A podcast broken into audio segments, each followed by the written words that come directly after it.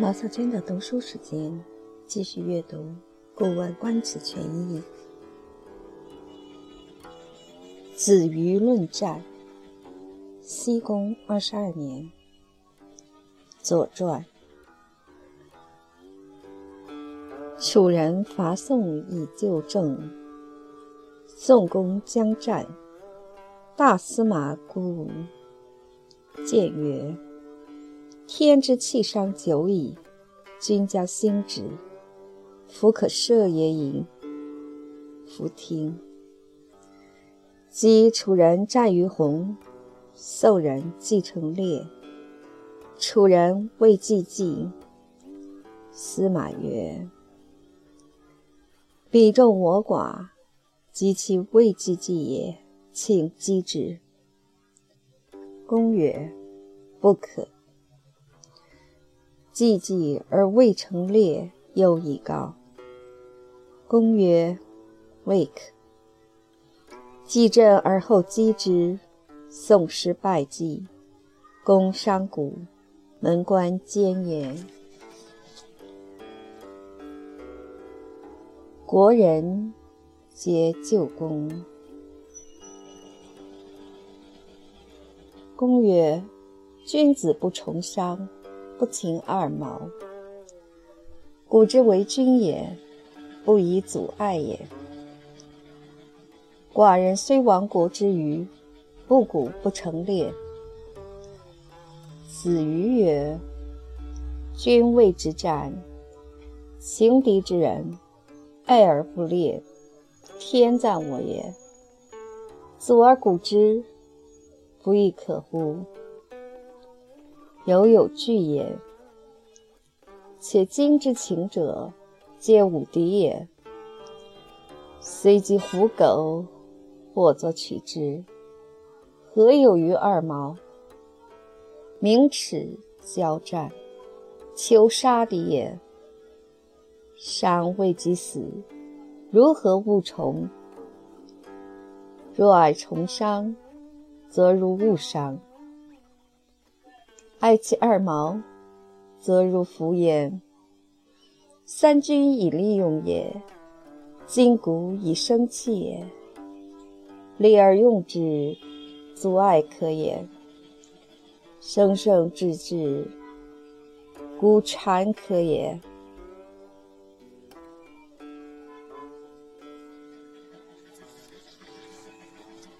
译文。楚国人攻打宋国来救援郑国，宋公准备迎战。大司马公孙固规劝说：“上天抛弃我们商人已经很久了，您准备振兴他，这是违反上天的意志而不能赦免的。”宋公不听，和楚国人在洪水交战。宋国的军队已经摆开阵势，可楚国的军队没有全部渡过洪水。司马说：“他们军队多，我们军队少，趁他们没有全部渡河，请您下令攻击他们。”宋公说：“不行，楚国的军队已经渡过了洪水，但还没有摆好阵势。”司马又把刚才。要求出兵攻击楚军的意见报告宋公。宋公说：“不行，到楚国的军队已经摆好了阵势，然后才去攻击他们。结果宋军大败，宋公的大腿受伤，清军侍卫门关全被歼灭。都城里的人都埋怨宋公。宋公说。”君子不再伤害已经受伤的敌人，不捕捉头发花白的敌人。古代指挥作战，不在险隘的地方阻击敌人。寡人虽然是亡了国的商纣的后代，但也不攻击还没有排成阵势的敌人。子瑜说：“您还不懂得作战，强大的敌人处在狭隘的地方，不能排成阵势。”这是老天爷帮助我们呢，阻截住并且攻击他们，不也可以的吗？这样还怕不能取胜呢？何况眼前这些强劲有力的人，都是我们的敌人。即使老年人俘虏了就抓回来，对于头发花白的敌人，又有什么可以怜悯的呢？说明白战败是耻辱，教士兵要英勇奋战，就是为了努力杀敌。受了伤而没有死的敌人，为什么不再加上一刀呢？如果不忍心再加上一刀去杀伤他们，那就不如干脆不杀伤他。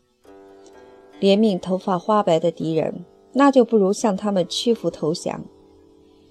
军队应当凭借有利的时机去作战。鸣金击鼓是用声音来鼓舞士气，既然要抓住有利时机作战。那么，在狭隘的地方阻击敌人是可以的。既然鼓声大作可以鼓舞士兵的斗志，那么击鼓攻打还没有排成阵势的敌军是可以的。